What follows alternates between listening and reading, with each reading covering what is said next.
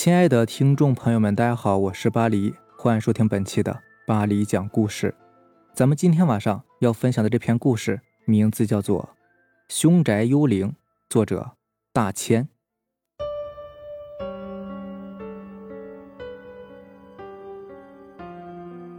自从加入灵异会以后，我就没有过上一天安宁的生活，成天替别人催眠，结果却弄得自己经常失眠。最麻烦的是，总有一群自以为是见鬼或者是见神的人，或神秘或慌张的找上门来要和我讨教。其实世界上并不是到处都存在鬼的，人有很多时候都是自己吓自己的，甚至有很多时候最可怕的都不是鬼，而是人。说了这么多，我认为我还应该强调一件事儿，那就是我搬家了。这里离市中心有十几里路，环境很好，很安静。房东住在市中心，每两个月会回来收租一次。隔壁是一家姓阮的人，阮婆婆、阮太太、阮太太的儿子希杰和女儿希月。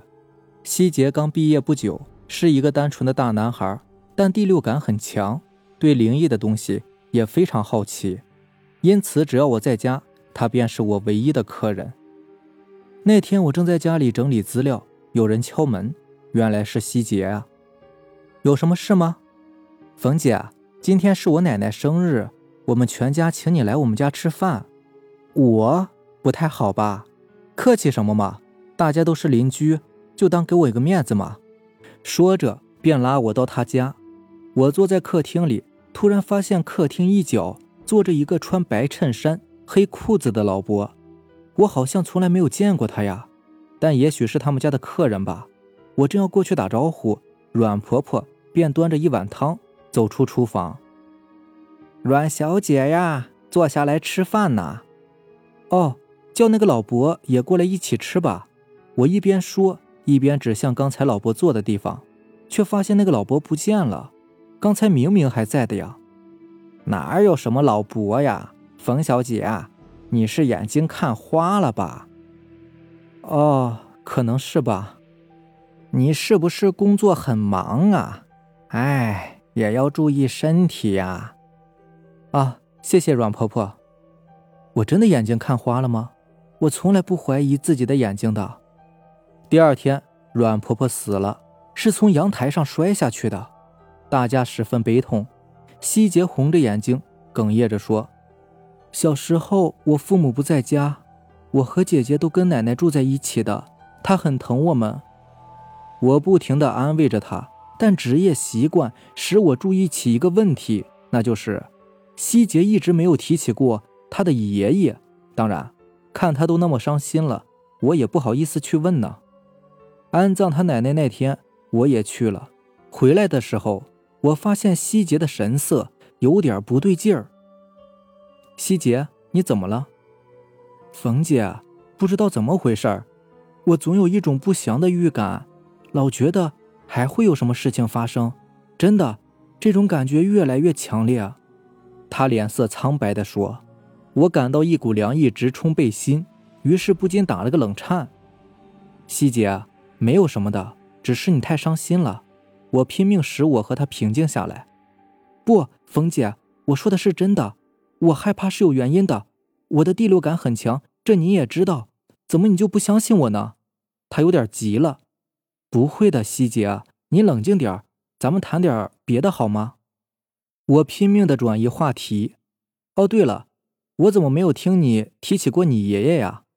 不如给我介绍一下他吧。我竟然憋出了这么一个话题。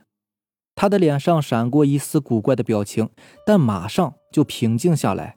淡淡的说：“死了，已经死了几十年了。”希杰，你告诉妈，今天晚上我晚点回去。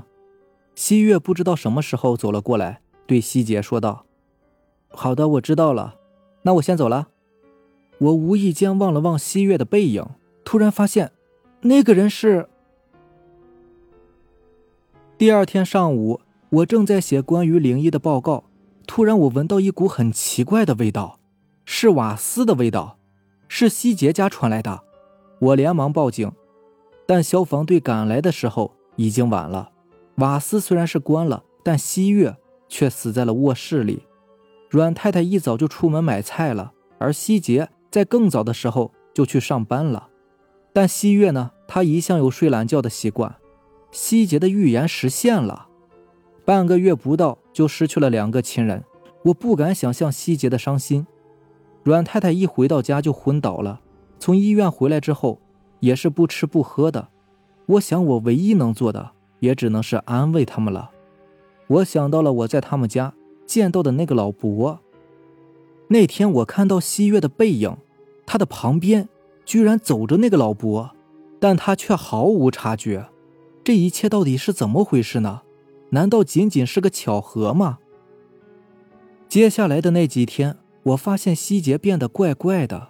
他经常用一种不可猜测的眼神看着他母亲，或者就是默默的，像是中邪了似的看着他祖母的房间。每当这个时候，我都会感到一种令人颤栗的寒意。莫非他又有什么预感？还是他祖母房间里有什么秘密吗？那天我趁着他上班以后，进入了他祖母的房间。房间里的家具都蒙上了厚厚的一层灰，看来自从阮婆婆死后就没有人进来过了。我环顾房间，突然发现写字台的右下方有一个抽屉上了锁，锁已经生了很厚的一层锈，看来很长一段时间都没有打开过了。难道这里面有什么秘密吗？我费了很大的力气才把锁打开，发现抽屉里面除了一张黑白照片之外。什么也没有，这是一张四五十年代的老照片，图像已经有点模糊了，但还是能够分辨出上面是一男一女，女的穿着旗袍，男的穿着西装，家境应该还算是不错吧？哎，这个男的好像在哪里见过呀？我想了很久也想不起来，便决定去问一下希杰，他一定知道，而且说不定还能避免。下一个悲剧的发生，来到希杰的公司，他的同事却说他今天没有来，但一听我是他邻居，便都围了过来。听说希杰家半个月死了两个亲人，是吗？哎，真是天有不测风云呐！是啊，希杰工作可认真了，从来没有迟到过，但有一回例外，就是周三那天上午。周三那天的上午，就是西月死的那天呐。他那天不是一早就去上班了吗？然后阮太太才出门的呀。我满脑子不解的走进电梯，在电梯门缓缓关上的一刹那，我发现一个穿着白衬衫的老伯从门口缓缓的经过，是那个老伯，西杰家那个老伯。他转过头，漠然的看了我一眼。然后静静的飘去，我顿时有一种快要窒息的感觉，但很快就回过神来。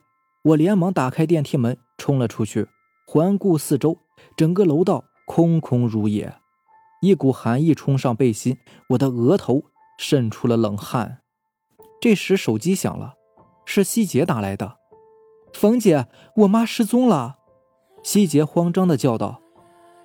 希姐，你先冷静，等我回来再说。我赶回家，希姐满头大汗地说：“我妈一大早就出去了，到现在还没回来，我真的很害怕，她会出什么事吗？她现在是我唯一的亲人了。”好，我知道了，希姐，你冷静一点。你报警了吗？我去过了，可他们说要二十四小时以后才能立案，但我已经不能等了，因为，因为我有一种不祥的预感。冯姐，你不是灵异会的吗？就不能用这方面的方法吗？你是说催眠？晚上我和希杰对坐着，我用日光灯照着他，手里摇动着一只怀表。希杰，我现在要对你进行催眠，因为你和你姐姐的脑电波十分接近，所以我决定通过你连接她的磁场。她虽然死了，但她的磁场还存在，这就是我们通常所说的鬼魂。好了。现在你看着这只怀表，心无杂念，只想着一句话：“我是阮希月。”突然，我发现他的眼睛睁得很大，死死地盯着我的身后。我顿时觉得一阵寒意，我转过头，结果什么也没有。希姐怎么了？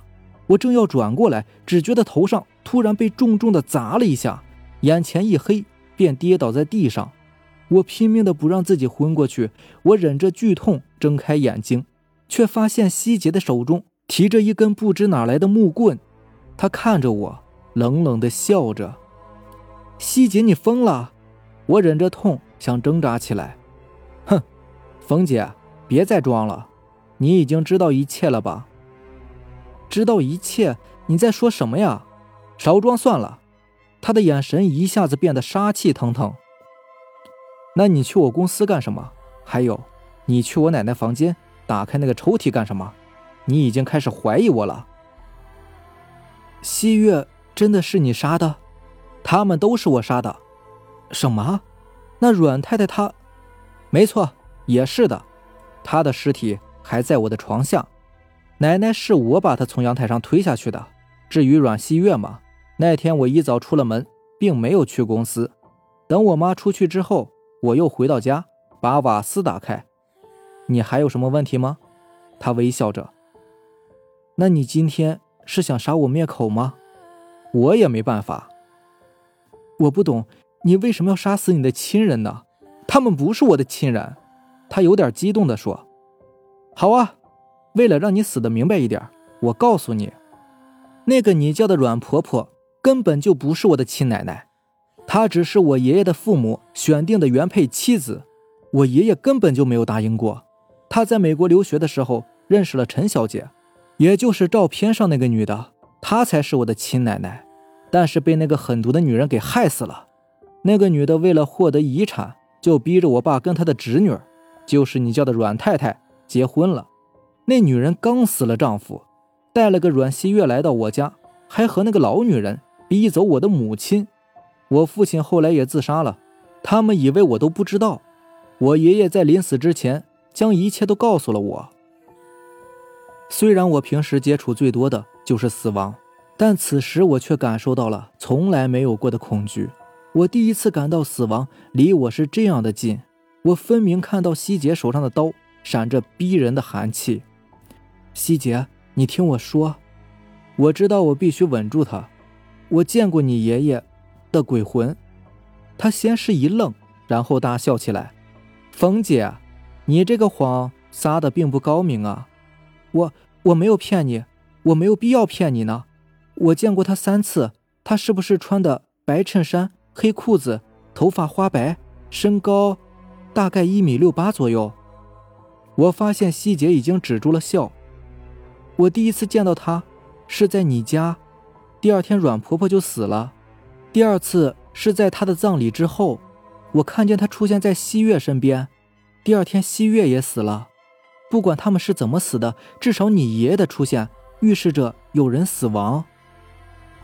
希杰的脸已经开始变白了，于是我继续说：“今天我在你公司再次见到他，我就知道我可能会出事儿。不过这已经没有什么了。最重要的是，你爷爷现在就站在你的身后。”希杰的脸色瞬间变得苍白，他的额头渗出了汗珠，慌忙的四处张望。我抓住这个机会，一边刺激他，一边掏出手机报警。希杰，你爷爷一定是不希望你再杀人了。放下你的刀吧，不然你会和阮婆婆他们一样的。希杰显然是精神处于崩溃状态，他开始在房间里一边乱跑一边叫着：“你骗人！爷爷是不会让我死的，他们的死是罪有应得的。”几分钟以后，警察撞开了门。希杰被捕之后，我托我一个朋友。一个知名的精神病专家为希杰出庭作证，证明希杰有精神分裂症。只有这样，他才不会被判死刑。虽然我知道他并没有，但是我不想他们家最后一个活着的人也死去。两个月后，我被医生带到希杰的病房，他眼神呆滞地坐在地上，像是在看墙壁，又像是要透过墙壁看其他的东西，口中还念念有词的。他在说什么呀？